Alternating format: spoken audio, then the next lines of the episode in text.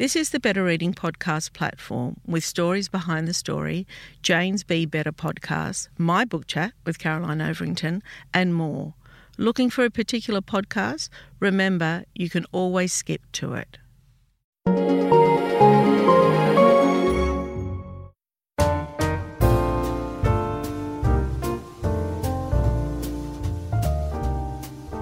Welcome to the Better Reading Podcast Stories Behind the Story, brought to you by Bolinda Audio. Listen to Bolinda audiobooks anywhere, everywhere. Hi, this is Cheryl Akle from the Better Reading Podcast Stories Behind the Story. We talk to authors about how they came to tell us their story. Julietta Henderson, welcome to Better Reading. Hi, Cheryl. Thanks very much for having me. Now, you are the superstar, critically acclaimed author of The Funny Thing About Norman Foreman. You've lived and worked in Italy, the UK, and Australia, and you divide your time between Melbourne and the UK. And Julietta is here today to talk to us about her new novel called Sincerely Me. I just can't believe your tremendous success with the funny thing about Norman Foreman. How are you feeling about that? Oh, it's been a pretty wonderful last couple of years, Cheryl. I can tell you that after, you know, a childhood dream of most writers um, to become a published author and finally doing it in my 50s. And, you know, I've had people say to me, oh, do you, do you regret, you know, waiting, you know, you're, you're getting published later in life and, you know, did you, do you regret waiting this long? And I've always answered, no, I don't regret it, you know, because I'm the person I am, you know, I, I wouldn't have written the book that I'd written uh, if I was younger probably and all of that. But I tell you, there's one thing that happened to me, and this happened only a couple of weeks ago, was that I found this. I was moving, having to clean out a storage cage, and I was found this piece of writing that I'd written when I was in high school. And when I read it, I was like, oh my God, I could have written that last week. And that was the first time I thought, oh, did I did I really make a mistake by having that big break in between then and now? Because I could have maybe I could have written the book that I did now. But it's been fantastic and I've I've, you know, been published in a few different countries and it's yeah, it's, it's been a fantastic dream come true. Um, what happened? Tell me about your recent story arriving at um, Heathrow Airport. Oh, that was really funny. So, finally, I mean, I booked my flight to go back to the UK uh, as soon as we were allowed to travel. And I went over to the UK for the paperback publication of Norman Foreman.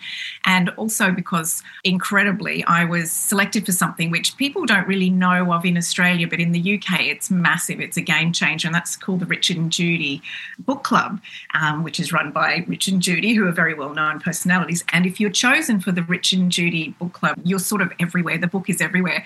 And I climbed off this flight, feeling as you do after a 24 hour flight from Melbourne to London. And, um, and I walked out of the plane, I literally walked past W.H. Smith, and there was a table the size of a dining table full of Norman Foremans, and that's what happens when you when you're a Rich and Judy uh, pick. They've got a, a, a, commercial arrangement with W.H. Smiths, which is the big news agency chain and stationery chains over there.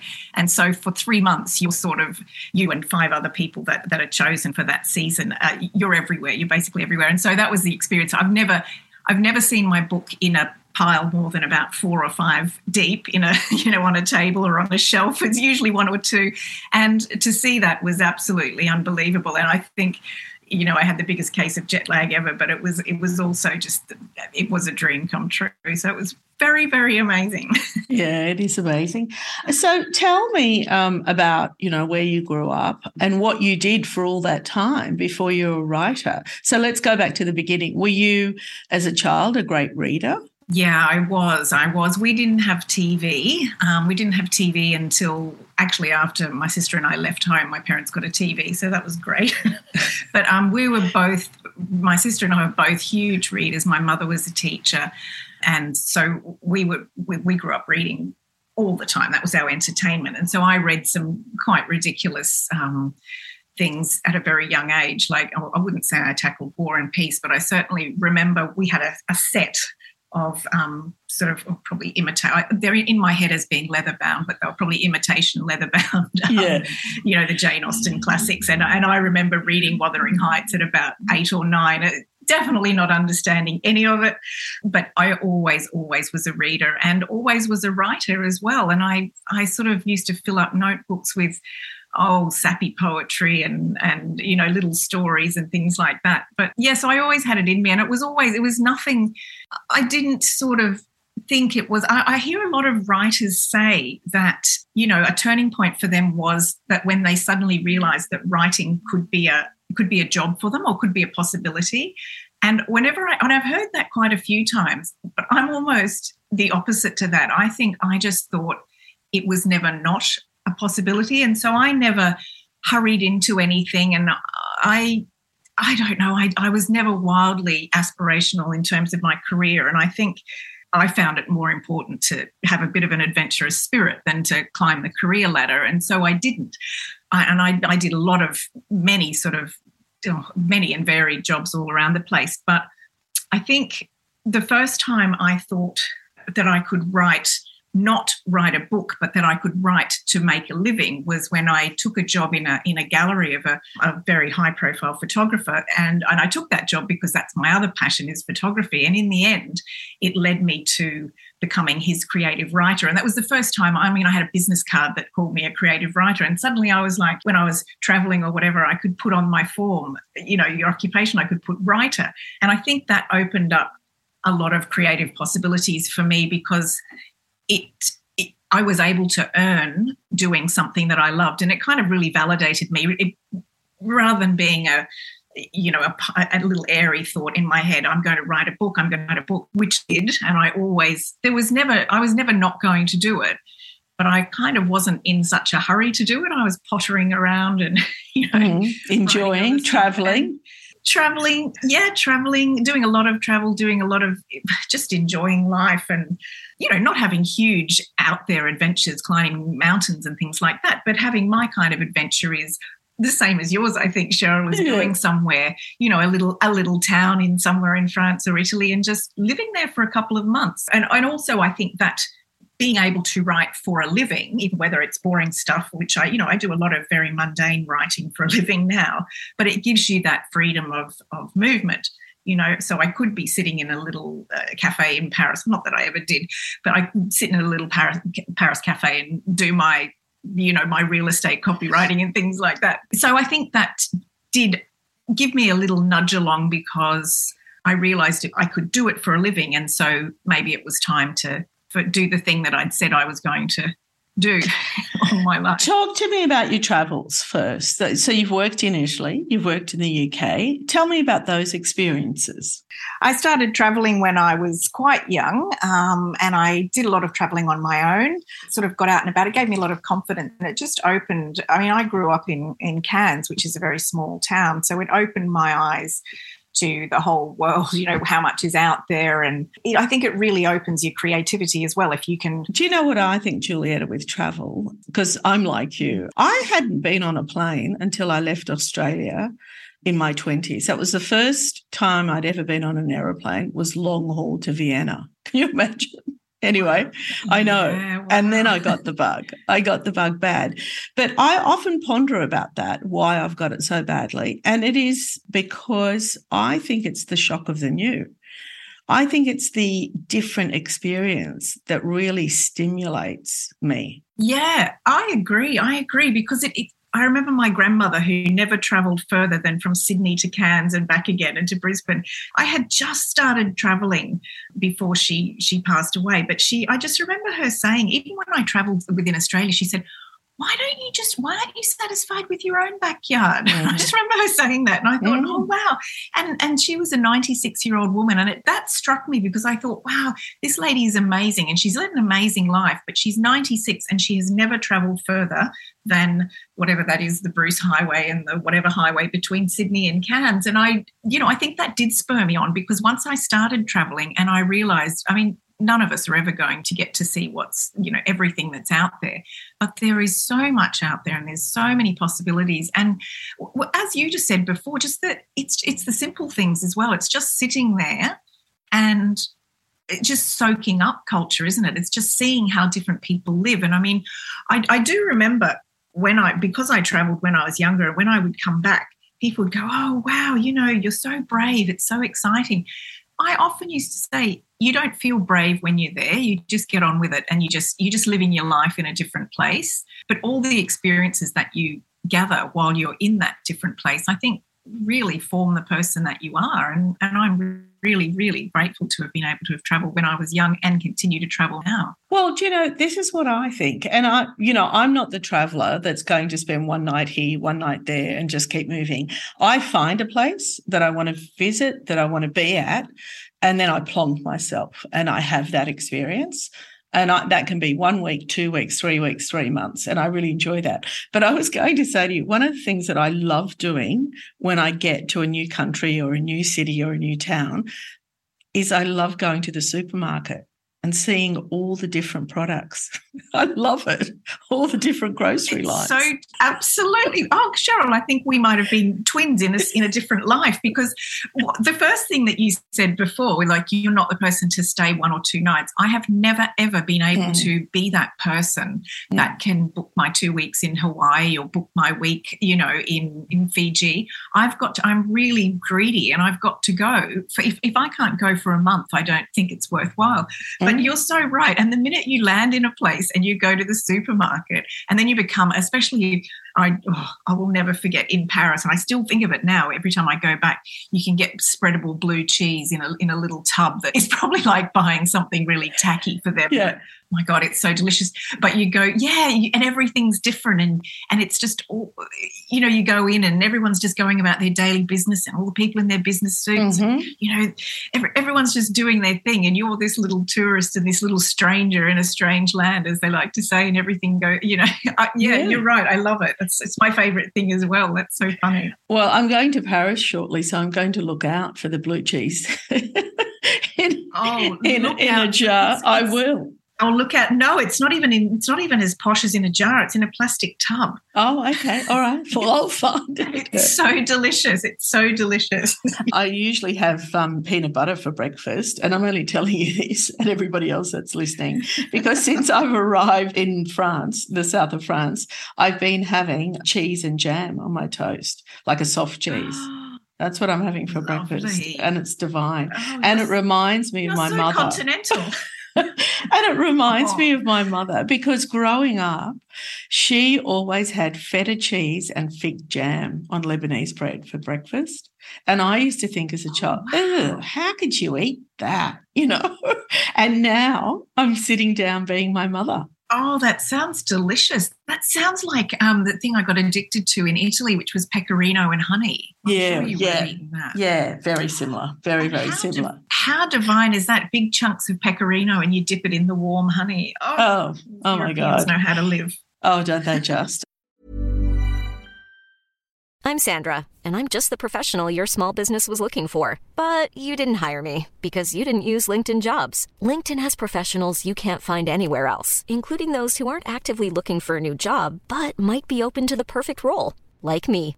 In a given month, over 70% of LinkedIn users don't visit other leading job sites. So if you're not looking on LinkedIn, you'll miss out on great candidates like Sandra. Start hiring professionals like a professional. Post your free job on linkedin.com/people today.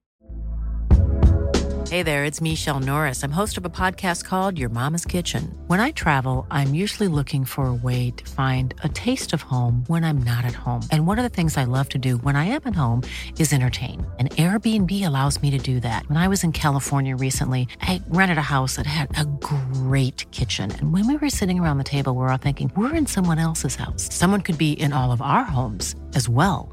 If you have a home, but you're not always at home, you have an Airbnb. Your home might be worth more than you think. Find out how much at airbnb.com/slash host. So you've you've li- living this amazing life, and amazing, I mean, in in the context of how you wanted your life to be. And then, at what point do you think, okay, now I'm going to write a novel? How does that come to you? So it was always with me, but I just don't think I ever was. I don't think I realized the value of time. I thought, you know, when you're young, you think you've got forever. And then mm. suddenly you turn, well, I think in my case, it was probably 40. I mean, I never had the 40, you know, life crisis or anything like that. But I think it was about then I thought, mm, okay, if you say you're going to do this thing, you probably should do it. And I did. I bumbled along and, and I did go to Paris. You know, I did the thing because I could.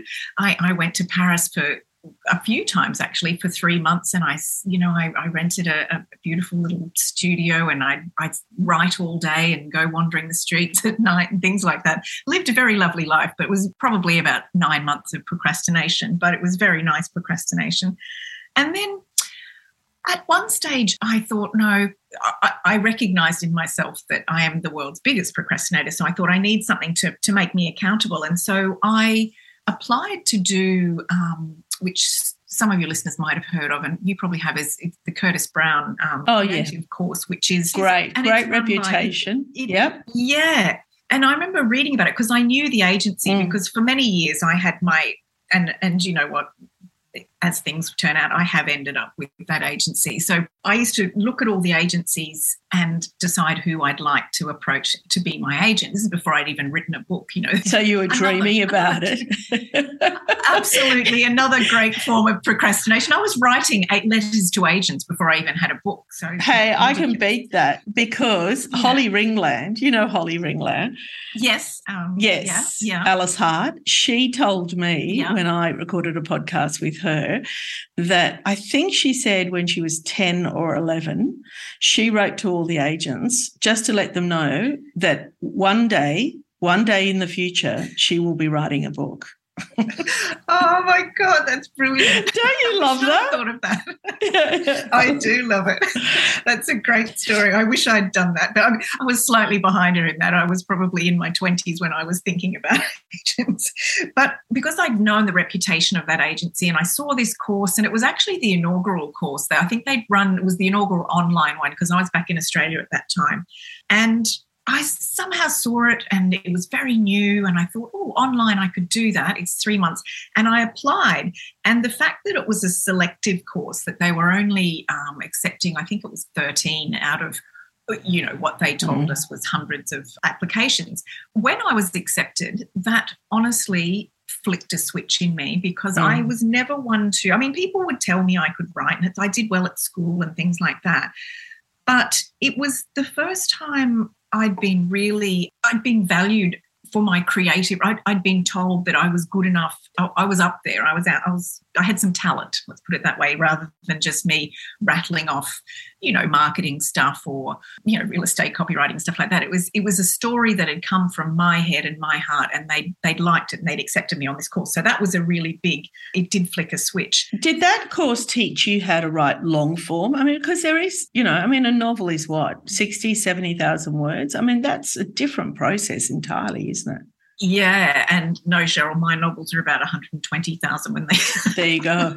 there you go. I've got to whittle them down. No, I think they're on average they're about 80,000, but mine are always too long. No, and I do say that because I have quite a few people asking me about that course because I do bang on it about it a little bit because it's such a good, such a good model because it, it's very guided by your peers. Like you have to review your classmates' work, and every week you do your work and you're dying, you're absolutely dying to get your feedback from 13 people and the tutor. Mm. But in the meantime, you have to give feedback on 13 other people's work. And at first you think, oh, this is a drag. I just want my feedback, or, you know, but you, then you realize that the very reason they do it in that kind of a way is that it makes you think more than critically, it makes you think. Um, it makes you think about your own writing because you see stuff that you don't like, you see stuff that you do like, and so you think, oh, I don't want to do that in my writing, or I do want to do that, and this is why that works, and that doesn't work. And just from the just from the act of you know commenting and critiquing other people's work, you learn so much.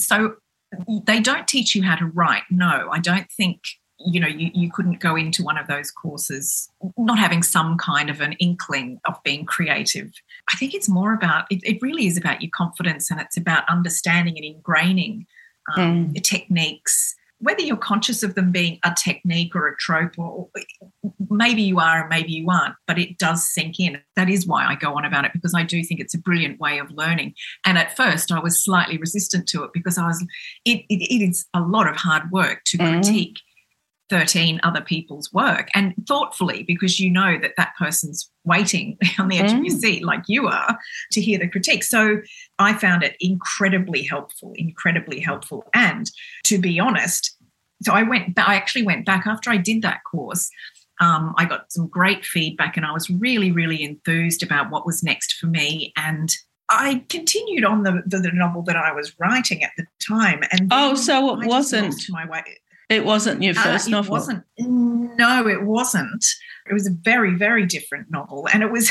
It, funnily enough, it's the kind of novel that I always thought I'd write because I did think when I had this idea, oh, I'm writing a book, I'm writing a book, I always envisaged myself writing something extremely literary and winning the Booker Prize one day. but, but, the people I read were like Tim Winton and Richard Flanagan, and um, not then, but now people like Douglas Stuart and really serious literary writers. And I always thought that that's what I'd write because that's kind of how my brain works. But when I started to write, well, that book was, and I and I really tried very hard with that one, but I did lose my way a, along the way because it, it had some tough themes in it, and at the time my father was quite ill, and it was all a bit too close to home mm-hmm. and stuff, so I really lost my way with it. But then I started to read people like I don't know, Fredrik Backman or, uh, you know, Miriam Toews, who was one of my favorites, and Jonas Jonasson. And I realized that there was a place for a different kind of voice, the kind of voice that was really wanting to come out of me. And that, that's when I started to write um, the funny thing about Norman Foreman. And I went back to the, I, I went to the UK, I should say, um, after I, I had written probably just a few chapters of that book because the real reason I wanted to do it was there was a, a, summer school that Curtis Brown had offered a summer school to previous students, and this was in the offices, and it was just for a week, and it was, and I really, really wanted to go into their offices because I just, I just wanted to be, so I just wanted to see what it was like in one of those amazing literary agents' offices, and so I found an excuse to go over to the UK, found some other excuses to do it, and I went over and I had my week in the office, and it was amazing, and it was so inspiring. I had a particular tutor who was so um, she was so enthusiastic and so so just so complimentary about the few chapters that I'd written in this book.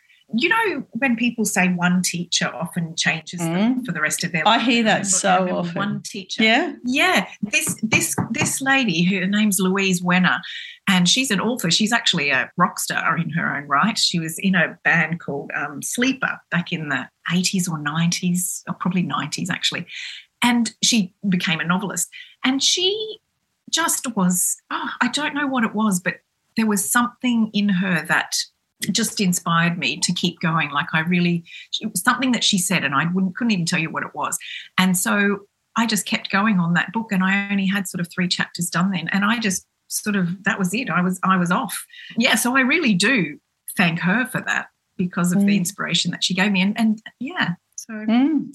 it, it only takes one person very often. So after the success of Norman Foreman, what was it like uh, to sit back down and write book two? Oh, Cheryl, it was it was I was worried about that whole difficult second novel, difficult second mm. album, all of that sort of stuff. I think it was very different because it was right in the middle of the pandemic. Obviously, um, you know, I, I, published Norman Foreman in the middle of mm-hmm. lockdown, mm-hmm. as so many other authors, and it was really disappointing that you didn't get to enjoy so much of it. But but then I started writing, and I live alone, and so I was going slightly potty during lockdown here mm-hmm. in Melbourne because we mm-hmm. were very lockdown. But I just kept on writing and ploughing through, and I didn't quite know what it was I was writing. I knew that I wanted to write a story about siblings and the sibling relationship because I find that really fascinating. The whole thing about how you your upbringing and how your parent how your relationship with your parents and your siblings really informs the rest of your life the way you behave the relationships you have in the rest of your life so i knew i wanted to do that but i didn't have much else in terms of a plot. I didn't really know where I was going. I knew my characters. I had all my characters, which is the same as what happened with Norman Foreman. I knew my characters inside out. I just didn't know what they were quite doing. But I sat and I wrote and I wrote and I wrote and I wrote.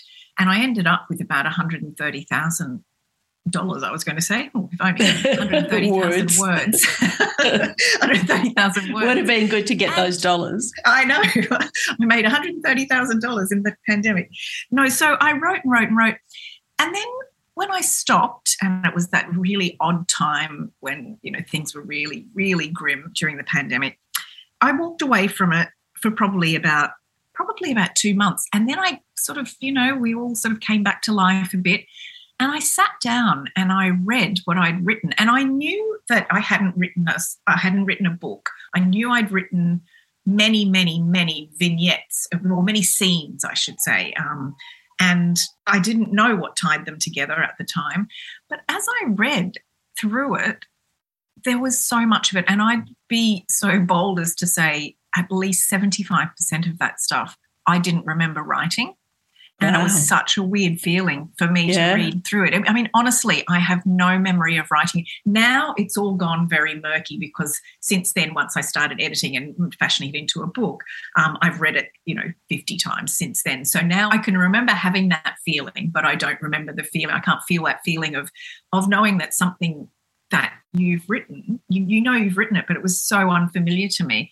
So afterwards, I came to have all these tiny little scenes and things that I knew I really liked. Um, and I had to turn them into a story. And then Danny, sort of, Danny Mulberry, who is the main character, he just sort of took took it upon himself to write his own story, as they say, and, mm. and it went from there. It's and really I, refreshing seeing a male character written by a woman. Woman, I quite like that. It's it's kind of slightly different for this genre. Yeah, I'm really glad you say that. And I didn't. A couple of people have said, "Oh, that's brave. You're writing mm. as a man." And you know what? I never, I never considered that. And I think it was because authors that I really love, like Nick Hornby, I think he writes brilliantly as a woman, and I think. Mm Men have done it for so long.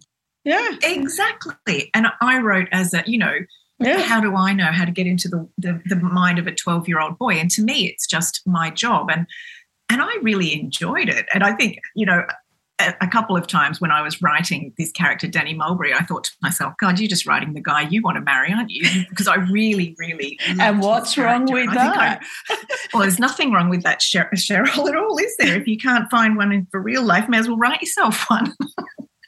but I do. I, I, absolutely fell in love with the characters that that came to me, like Danny and his.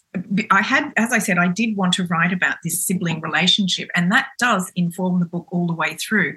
But at some stage in proceedings, the, the character of Wolfie, who's um, Danny's niece, who is uh, the daughter of his estranged sister, sort of created her own point of view. She obviously had a lot to say. And so I flipped things a little bit, and it became more about the relationship between Danny and his niece than Danny and his sister. And I think, you know, when people read it, as in all my books, as I hope that I'll always do, I, I do tackle some heavy themes. And in this book, it's quite obvious that this, you know, there's there's the theme of depression. But I never ever wanted to write a book about depression. I wanted to, or the person with depression. I wanted to write a book about the people who surround and love someone with depression, and that that is Danny and Wolfie in this case. Oh, it's a beautiful relationship.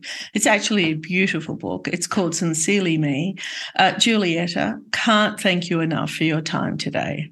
Thank you so much, Cheryl. It's a bit of a dream come true also coming on your podcast because you keep me company most mornings as I wander the streets. well, we love that. And we love your continued support because you always tune into our Thursday 2 p.m. segment on Better Reading Facebook page. And when you're not there, Jane will say, Oh, I wonder why Julietta's not here today. she might be working. Why, if I'm if I'm ever not there, it's because I'm in the library, beavering yeah. away trying to write. yeah, because you're working. okay, I'll let you yeah. go. Thank you. Thank you so much, Cheryl.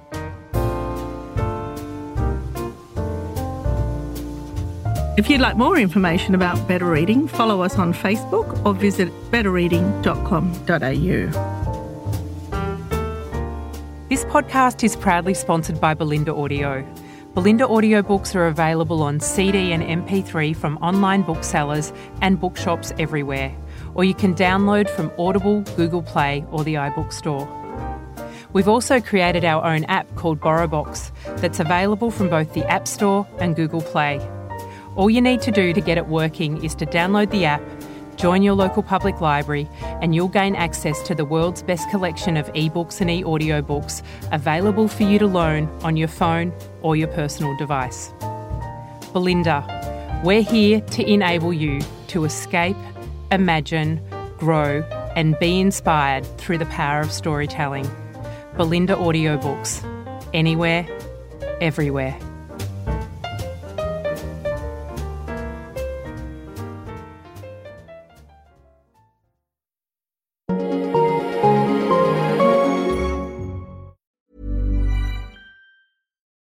We're on a budget, we still deserve nice things.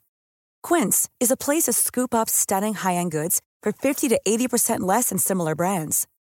They have buttery soft cashmere sweaters starting at $50, luxurious Italian leather bags, and so much more. Plus, Quince only works with factories that use safe, ethical, and responsible manufacturing. Get the high-end goods you'll love without the high price tag with Quince. Go to quince.com/style for free shipping and 365-day returns. When you make decisions for your company, you look for the no-brainers. And if you have a lot of mailing to do, stamps.com is the ultimate no-brainer. It streamlines your processes to make your business more efficient, which makes you less busy. Mail checks, invoices, legal documents, and everything you need to keep your business running with stamps.com. Seamlessly connect with every major marketplace and shopping cart. Schedule package pickups and see your cheapest and fastest shipping options from different carriers with rates up to 89% off USPS and UPS rates. And with the stamps.com mobile app, you can take care of mailing and shipping wherever you are. Make the same no-brainer decision as over 1 million other businesses with stamps.com. Sign up with code program for a 4-week trial plus free postage and a free digital scale. No long-term commitments or contracts. That's stamps.com. Code program. When you need mealtime inspiration, it's worth shopping Kroger, where you'll find over 30,000 mouthwatering choices that excite your inner foodie. And no matter what tasty choice you make, you'll enjoy our everyday low prices, plus extra ways to save, like digital coupons worth over $600 each week. You can also save up to $1 off per gallon at the pump with fuel points. More savings and more inspiring flavors make shopping Kroger worth it every time. Kroger, fresh for everyone. Fuel restrictions apply. If you enjoyed this podcast, leave us a review and check out the other podcasts on the Better Reading Network.